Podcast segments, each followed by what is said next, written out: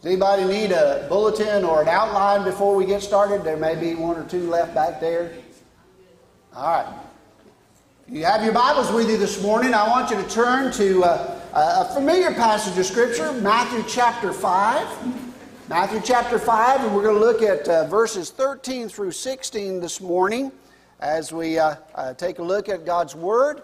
Um, together, we're going to be uh, looking at what God gives us here about making a difference where you are. I hope that uh, that is a desire of your heart as uh, uh, you're living out the Christian life, that you're making a difference where you are. Uh, in Matthew's Gospel, in chapter 5, we start reading in verses 13 through 16, so we're going to uh, have you stand one more time this morning as we uh, honor the reading of the Word. And so, if you would, stand with me Matthew chapter 5. We're going to read together verses 13 through 16, and it should be there on the screen for you if you don't have your Bible with you this morning. But here's what God's Word says. He says, You are the salt of the earth, but if, you, if the salt has lost its savor, where shall it be salted? It is henceforth good for nothing but to be cast out and to be trodden under foot of men. You're the light of the world. A city that is set on a hill cannot be hid. Neither do men light a candle and put it under a bushel, but on a candlestick, and it giveth light unto all that are in the house. Let your light so shine before men that they may see your good works and glorify your Father which is in heaven. Lord, we ask that, Father, today as we break open the bread of life, as we read today this very short passage of Scripture, but very powerful words unto each and every one of us, that, Lord, that we would see clearly today what you are commanding us to be and what you're commanding us to do. And Lord, so I pray that you would take the words that you have given to us in your own words, and that, Father, that you'd give me the, the leadership of the Holy Spirit to teach what you have said to us so that we might be able to make a difference where we are. Lord, I thank you for the privilege of being called into a life that is to make a difference to the folks around us. So, Lord, I pray that you would take the word, take the spirit, and speak to us. And, Lord, draw us from where we are to where you want us to be today. In Jesus' name, amen. All right, you may be seated. I want to begin. I, I, read a story this week, and, and it's rather lengthy, and I almost didn't use it but because of the length of it, but it's so wonderfully done that I wanted to share it with you. And here's how this story goes A quiet forest dweller lived high up above in the Austrian village along the eastern slopes of the Alps. The old gentleman had been hired many years ago by a young town council to clear away the debris from the pools of the water up in the mountain crevices that fed the lovely springs flowing through their town. With faithful silence, uh, regularly he patrolled the hills, removed the leaves and the branches, and wiped away the silt that would otherwise choke and, and contaminate the flesh, fresh flow of water. By and by, the village became a popular attraction for vacationers. Swans floated along the crystal clean spring. Mill wheels of various businesses located along the water. Farmlands were naturally irrigated, and the view from restaurants was picturesque beyond description. Years had passed. One evening, the town council met for its semi annual meeting. As they reviewed the budget, one man's eye caught the salary figure being paid the obscure keeper of the spring. Said the keeper of the purse, Who is this old man? And why do we keep paying him year after year? No one ever sees him. For all we know, the strange, um, the strange ranger of the hills is doing us no good. He, he instantly uh, declared that he was no longer necessary. By unanimous vote, they all dispensed that the old man's services would no longer be needed. For several weeks, nothing seemed to change. By early autumn, the trees began to shed their leaves, small branches snapped off and fell into the pools, hindering the rush of flowing of sparkling water. One afternoon, someone noticed a slight yellowishing brown tint in the spring. A couple of days later, the water was much darker. Within another week, a slimy film covered sections of the water along the banks of the, uh, of a, and a foul odor was soon detected. The mill wheels moved slower. Some finally ground to a halt. Swans left, as did the tourist. Clammy fingers of disease and sickness reached deeply into the village. Quickly, the embarrassed council called a special meeting, realizing their gross error in judgment. They hired back the old keeper of the springs. Within a few weeks, the veritable river of life began to clear up. The wheels started to turn, and new life returned to the hamlet in the Alps once again. This story is really more than just an idle tale. It carries with it the vivid re- relevance uh, of an analogy directly related to the times in which you and I are living today. We think about the world. we think about the condition that it's in. We got to ask the question how did it get in this shape? And I think it points back to the very reality that we can't say it's the world's fault. I think it points very clearly back to the very reality that the church has not done what its job is supposed to be. When we think about it, we think about the fact that as it carries that relevance to us, what the keeper of the springs meant to that little Swiss village, Christians mean to the world today. We Christians may seem feeble, needless, unimportant, small according to the vastness of this world. But God, with God's help and, and, and, the society that, that we live in, we are to make an, an attempt to make a difference. We are to be an influencer in the world. Jesus called his followers to be a frontline militia. Nowhere do we get the impression that Jesus ever wanted us to live in isolation, separated from the world. It is impossible to live, truly live, for the kingdom of God in private. We are called out to a social agenda and an outward expression of God's principles. We are called to make a difference by influencing and impacting the world around us.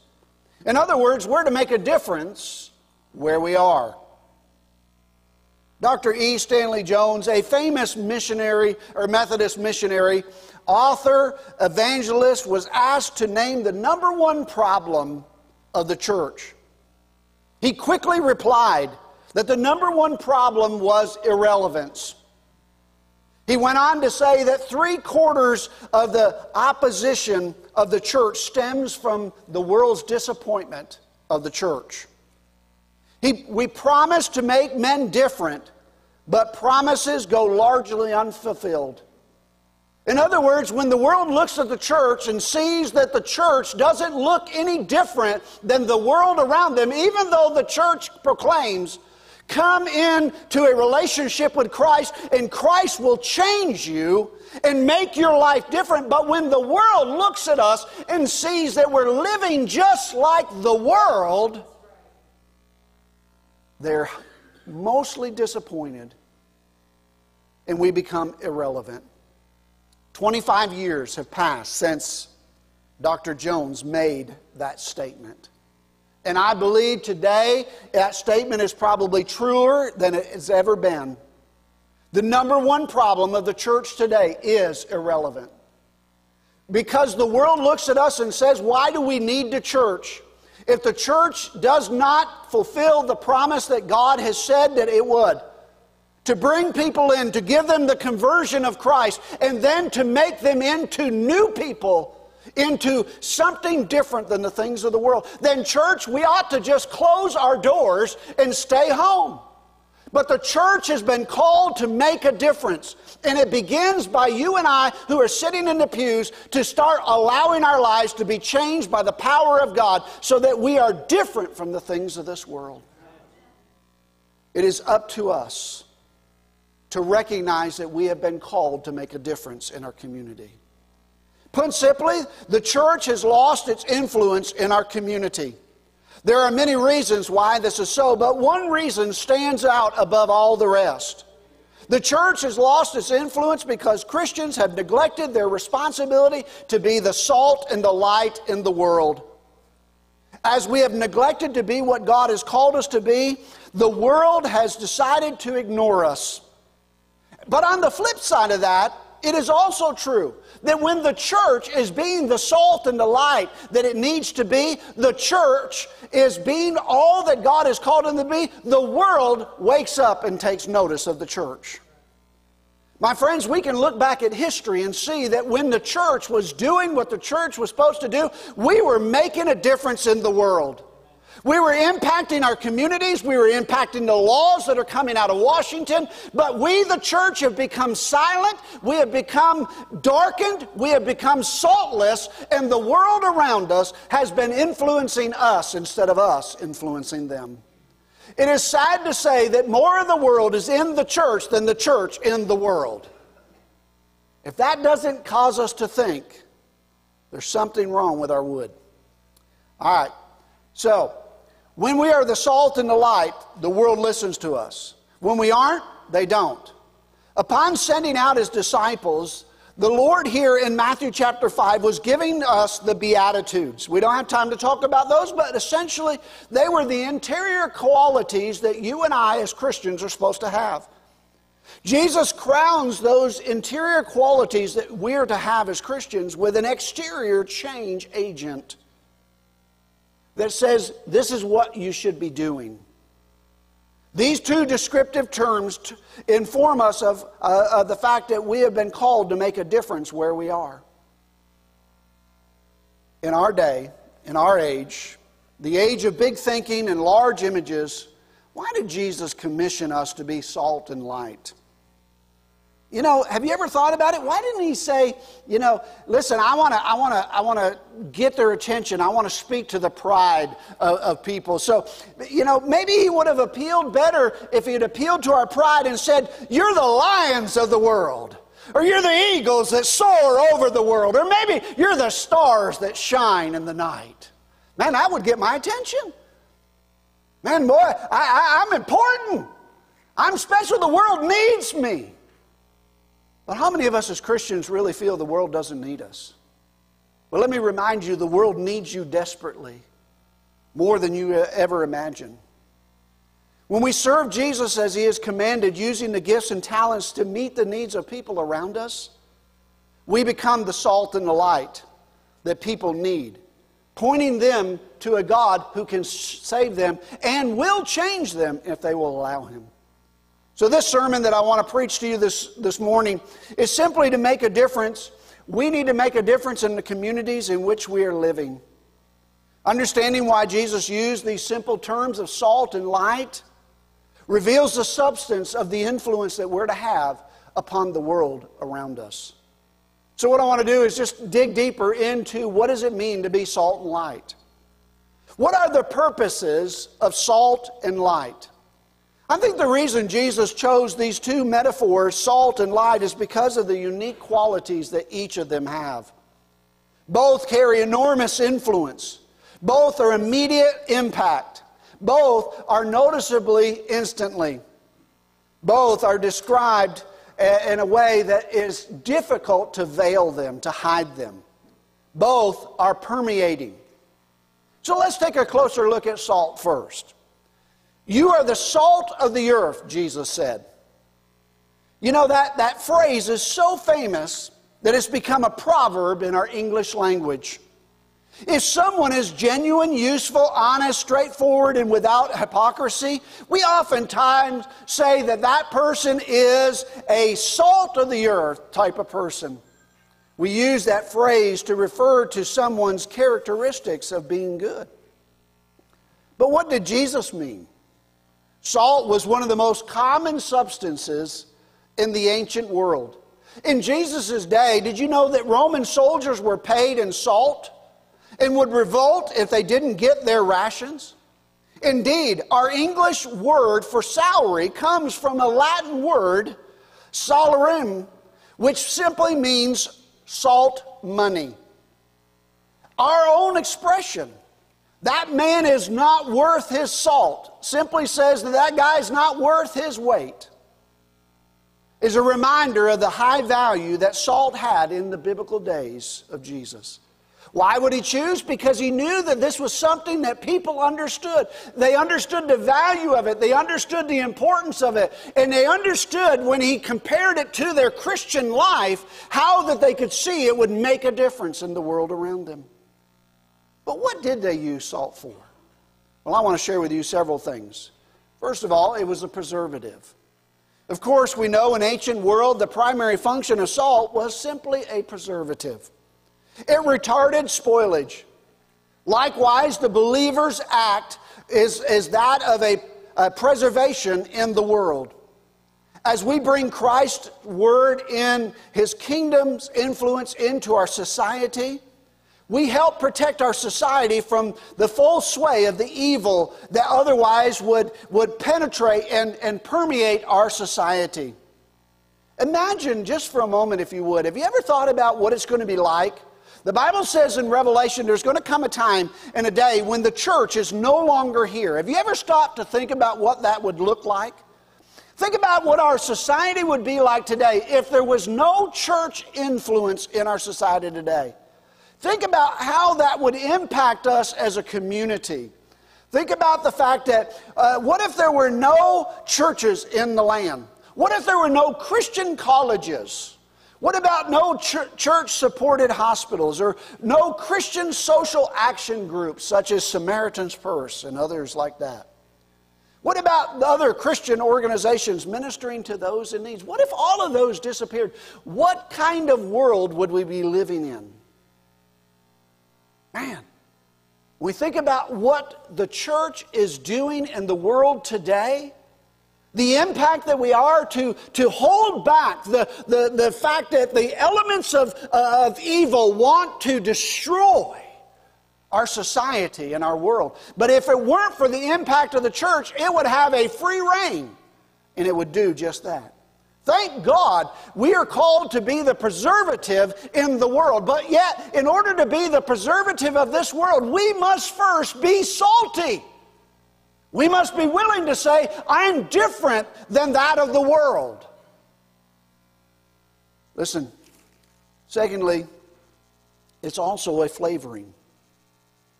You see, salt brings out a flavor of food that seems to be hidden in them.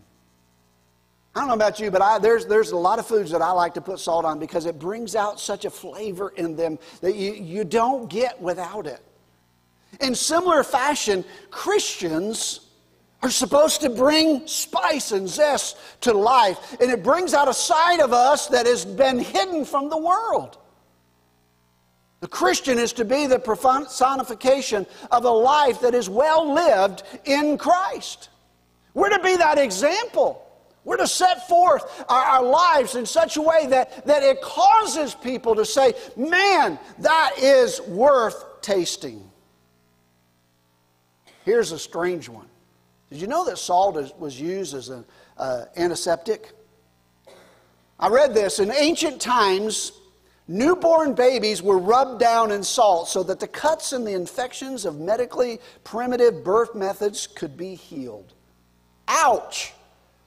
While this sounds painful, the cleansing of the wounds with salt was very effective in fighting infections. I don't know about you, but I don't want to try that.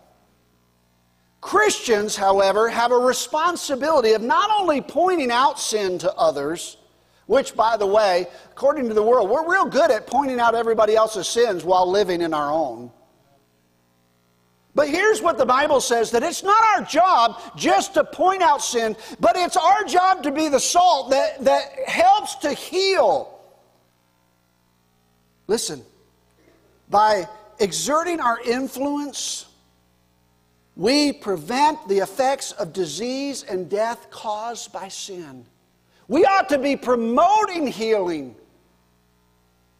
We ought not to be promoting infection and disease of sin. The, the third one, it creates a thirst. You see, salt is a great tool to create a thirst. How many of you have heard the old saying that you can lead a horse to water, but you can't make him drink? Well, the rest of that phrase goes on to say, but if you give him a salt tablet, he gets thirsty. Okay? All right? As Jesus made people thirsty for God the Father, so are you and I as Christians supposed to make people thirsty for the real life that is found only in Christianity. The problem is, if we're not living a salty life, the world looks at us and says, Where's your life different than mine? I wonder how many of us would actually honestly say today that my life is truly different than that of the world that I live in. Church, it's time for us to be honest before God because as we sang that song about revival, oh, how the church desperately needs to be revived. We need to become that which we have been called to become so the world around us will be affected by our lives. Well, let's take a closer look at light. We've looked a little deeper into the salt, but let's look at light for a minute. Jesus not only says that you're the salt of the earth, he also says that we're the light of the world. Now, the dictionary defines light as the source of illumination. But what does light truly illuminate? Well, I've got a few things that I want to share with you that they, it illuminates. First of all, light dispels the darkness. Thank God. The Bible says that the light of the world came into the world. He came to shine his light. But the sad part about that is the Bible goes on to say, but the, the world didn't want him. For they loved living in their darkness better than living in the light. You see, the light came and expelled the darkness, but the darkness ran to find other darkness. The problem with our world today is that we are not lighting the world enough so that the darkness is expelled anymore. Everywhere we look around us, we see darkness. It's because we're not letting our light so shine. The Bible says here that we are not to light our light and hide it under a bushel, but no, to put it on a candlestick so that it lights up the entire room. My friends, our lives are not just for our own personal life, they are to light the world around us. Light expels the darkness. Christians, reflecting the light of Christ, bearing his light, dispel the spiritual darkness. This process oftentimes seems slow, but if we will continue to shine, we will see the results. Light also reveals that which is unseen. Have you ever walked into a dark room that you've never been in before, that you didn't know what was in there, only to have someone suddenly turn on the light switch and then all the contents of the room become clear. As Christ's presence in our, our world, as Christ's presence in our life, when we take it into the world, we become the instruments that reveal the truth of the Word of God to a world that's living in darkness. We are to illuminate the life in which they're living. The third thing that we see is light awakens people. Boy, a light is supposed to awaken us. I don't know about you, but I'm so sick of the terms that they're using in our world today. We've got to be woke. It's time the church wakes up. It's time the church realized the light has come and the daylight is here, and we need to be up and about and doing the work while it is yet day. The Bible says that we have been woken up either by the sun shining in our life uh, through the windows of our life or by someone coming into our room and turning on the light. We've all been woken up one of those two ways. I, you know, I don't know about you, but there's times when I like to sleep in. I don't do it often, but there's times when, and then uh, our bedroom window, the light shines in and the, the, the sun, it just says to me, guess what? It's time to get up. It's time to get going. It's time to get moving. When my kids were small, I used to hate it when they would come in the bedroom, even in the middle of the night or whatever, and they would want something. And what do they do? Flick on the light. You talk about wake you up in a hurry.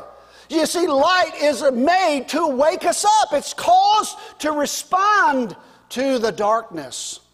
As Christians, we're to be the light in the world, awakening men and women to a truth of the kingdom's arrival. Jesus has come and the church age is now. But listen, my friends, it's coming to an end soon. And we must awaken those around us. And then, fourthly, light gives a warning. In the same sense that a lighthouse is placed, and you're going to see lighthouses around in different rooms this week as you go in. As the lighthouse is placed be, beside the, the, the, the ocean's edge to remind folks that there are rough waters and dangerous rocks, be aware. Just as a policeman has a light on his car so that he can turn it on as he's weaving in and out of traffic through town to get to somewhere important, so that it lets us know that we need to get out of the way. The light of Jesus Christ has been given so that we might warn people that if you don't accept the light, when you die, you will go to hell and be forever extinguished from His love. We have to be that warning. But listen, we'll never reach the world if we're not salty or if we're not bright. If we've got to be the salt and we've got to be the light. So, how then can we make a difference in a world that seems to be so dark and seems to be so flavorless this, these days? We are called to be the salt, the seasoning, and the light bearers in the world. Some of us might be thinking, wait a second, surely God doesn't mean me. Yes, God meant you and me. His followers are to be the salt seasoners and the light bearers in this world. When Jesus said, You are the salt of the earth, He meant you and you alone. His words were not a suggestion, but a command. With urgency in his voice, Jesus says to us all if you are salt, then season the world around you. If you are light, shine upon their darkness, expel their darkness. But, preacher, how do I do that? When I live in a world that is so broken, so dark? I'm glad you asked. I want to give you just a few things that you and I can do every day that can make a difference. First of all, we need to recognize that your uniqueness makes a difference. Now, uniqueness is something that is unique to each and every one of us. It's something that makes us different. the Bible says that before we became a Christian, we were like the world, just like everybody else. But when we accepted Jesus Christ as our Savior, we became different, unique. God began to create in us a uniqueness that the world does not have. You're the salt of the earth, you're the light of the world. Do you notice what's missing in that command? There are two words that we, would, we oftentimes as Christians put in there that are not in there. And that is, we're like salt. Or we oftentimes say that um, we're as light. No, we're not to be like or as, we are to be salt and we are to be light. We are to exactly be those things. We're not just to, to, to be an image of them, but we are to be those things. We're commanded to be and not be like, but to be salt and light. The common denominator of salt and light is the fact that they are unique in their distinctiveness. There's nothing quite like salt, there's nothing quite like light. Just as salt is different than pepper, light is different from darkness. So Christians are to be distinct from the world in which we live. The Bible tells us that we're not to be of the world, or we're to be in the world, but not of the world. The Bible reminds us, and I want to just share with you what Jesus prayed for us in John chapter 17. Listen to these words. Again, they're words of Jesus in John chapter 17 and verses 15 through 18. He said, I pray not that thou should be taken out of the world, but that thou shouldst keep them from evil. Different, unique. That they are not of the world, even as I am not of the world. He's praying to the Father. He says, Sanctify them through thy truth. Thy word is truth. As thou hast set me into the world, even so I have set them into the world. It is the Christian's uniqueness to the world that should make a difference in the world around us. In business, we call that marketing. In advertising, they call that positioning. In basketball, they call that strategy. In Christian, we call that holiness, something that we all need more of. It is a distinguishing feature above us all that we are set apart from the rest of the world. The word holiness simply means that we are set apart from that which is all around us. When we say God is holy, it means that He is high above the sinfulness of this world. We, as holiness in the image of Christ, we're to be different from the things of this world. Our lives should not be the same. We need to recognize that our uniqueness makes us different. But also, we need to walk close to Christ daily. My friends, you will never be the salt and light of this world if you only walk with Christ on Sunday mornings for 45 minutes. Won't happen. Now, I've got a story I'll tell you about that in just a minute. But Jesus warns his followers but if the salt loses its saltiness, how can it be made salty again? It then is no longer good for anything except to be thrown out and trampled by men. Perhaps the most important thing about salt is that its purest form, it never loses its taste. Salt is always to be salt. It is extremely stable compound. You can put salt in a dish and walk away and come back 10 years later, and guess what? It's still going to be sodium chloride, salt.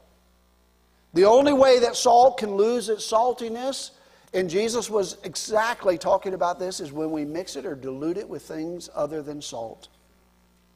The point Jesus is making that it is dangerously easy for Christians to become diluted and lose their saltiness and their salty preserving influence on the world. If you and I are uh, uh, not affecting our world around us, the world around us is affecting us. If we're not salting the world, the world is rotting us. In order to prevent the world from affecting us, we must stay in close contact with the ultimate influencer, Christ Himself. Jesus reminds us this when he said, I am the vine and you are the branches, but he that abideth in me and I in him, the same bringeth much fruit. For without me you can do nothing. I read about a father who bought his daughter a gift. You know, one of those glow in the dark figurines. He kept it in the box all day long until he got home late that night. When he gave it to his daughter, she tore open the box with great excitement to reveal the gift. But when she opened it, it did not glow. She said, Daddy, what's wrong with it? The answer was revealed on the label that was attached to the figurine. If you want me to shine in the night, keep me in the daylight every day. So it is with us. If we want to shine in the darkness, that the world is all the way around us, we have to be in Christ every day. We must be in the vine so that, that He flows through us. We must be close to Him in order for Him to shine through us. Salt in a salt shaker, light under a bushel basket, the Lord says, has no impact upon anyone. Christians void of visible deeds can't make a difference. So he says, Make your works visible to those around you. A city hit on a hill cannot be hidden. Our influence, however small or great, will be seen. Salt can be tasted, light can be seen. Jesus is calling us as Christians to be audio visual Christians. We need to speak the truth and then we need to be living the truth. The Christian seasoning is something to be tasted. The Christian's life is something to be seen. Secret discipleship does not exist. Either our secrecy destroys the discipleship or our discipleship destroys the secrecy. Our Christianity should be vibrant and visible. Don't hide it away, but be salt that savors and flavors and influences. Be light that shines, not just for you and yours, but for the community in which you live, the world in which you're from. And let me just end by sharing with you how that we can understand the sphere of our impact. Jesus said, For God so loved the world that he gave his only begotten Son, that whosoever believeth in him should not perish, but have everlasting life. So, what was Jesus saying? He was letting us know that the impact that he intended to have when he came to this world was not just on the Jewish nation, not just on a few that would listen to him, but upon the entire world. He came to have an impact on humanity. And then Jesus gave to us before he left the Great Commission. He said, I came to impact humanity, but I'm leaving you with instructions to carry on the task. Because in the gospel, we find that he tells us in the Great Commission go and make disciples of all nations. Jesus is laying the foundation for a worldwide challenge. The church is never, never intended just to reach a few, but to be an influence upon them all, to be a light in the darkness, to be salt to a world that needs savoring. The disciples are to be the salt in the earth and the light of the world. And our sphere of, uh, of Christian influence is to the whole world. We today are called to be salt to the earth, we are called to be light to the world. To reduce it to anything less would be equivalent to restricting its power, its authority, and the grace of our Lord. For He Himself has informed us that the whole world is our sphere, in which we are to influence with activities and we're to live out our life in such a way that they see God in us. The entire world is supposed to feel the seasoning influence and see the light's impact that we as Christians offer. Now, I know you're sitting there and you're thinking, well, that's great, preacher, but I don't go to all the world. Great. And I've got a message for you. God did not call us to save the world. Nope, it's not your job, not my job. But He did call us to make a difference.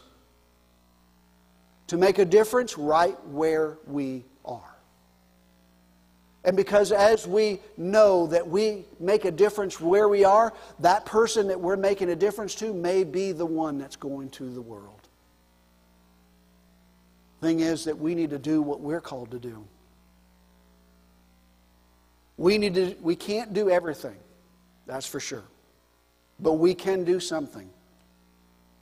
And what we can do, we ought to be doing.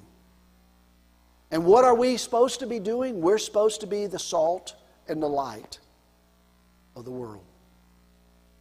So I got one question for you to ask yourself. I'm not asking it. I'm just going to tell you to ask yourself.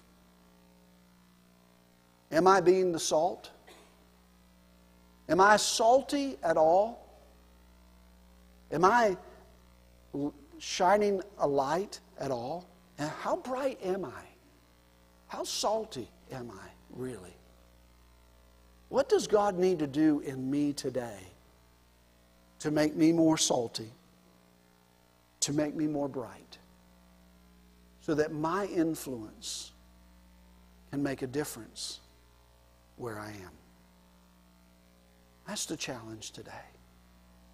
So, as Tammy and Ron are coming to prepare for our invitation hymn, I want every head bowed and every eye closed this morning. I want to just ask you the question How salty are you? How bright are you? Would it be good for you to be saltier? Would it good, be good for you to be brighter? Would it be good for the, the folks around you, your community, your, your family, your, your associates? Would it make a difference in their life if you were actually different than the world? Would it make a difference in their lives if you were shining Jesus brightly? It's something that each of us has to ask ourselves. It's not something that I can answer for you, but it's something you must answer for yourself. So let me pray for you. Father,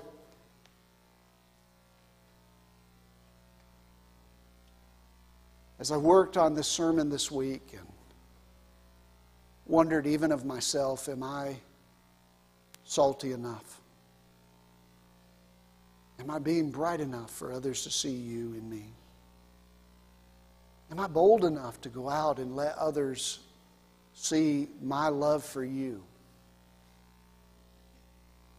Lord, it challenged me as I knew we were getting ready for vacation Bible school we're going to invite the community in. We need to be different. They need to see something in us that they don't see out there. Father, I pray for the church. Pray that we would be what you've called us to be, different from the world. God, would you convict our hearts of the sin that is, is so easily besetting us? That we've gotten so comfortable with in our life that we don't even consider it sin anymore. Lord, would you let your light so shine on us that it would expose our darkness? Would you let your salt so pour on us that it would preserve us from being rotted by the world so that we can make a difference? Revive us again, O Lord, I pray restore and renew the church, to make the commitment to say, we offer a Savior who changes lives. Then be that a changed life. In Jesus' name I pray.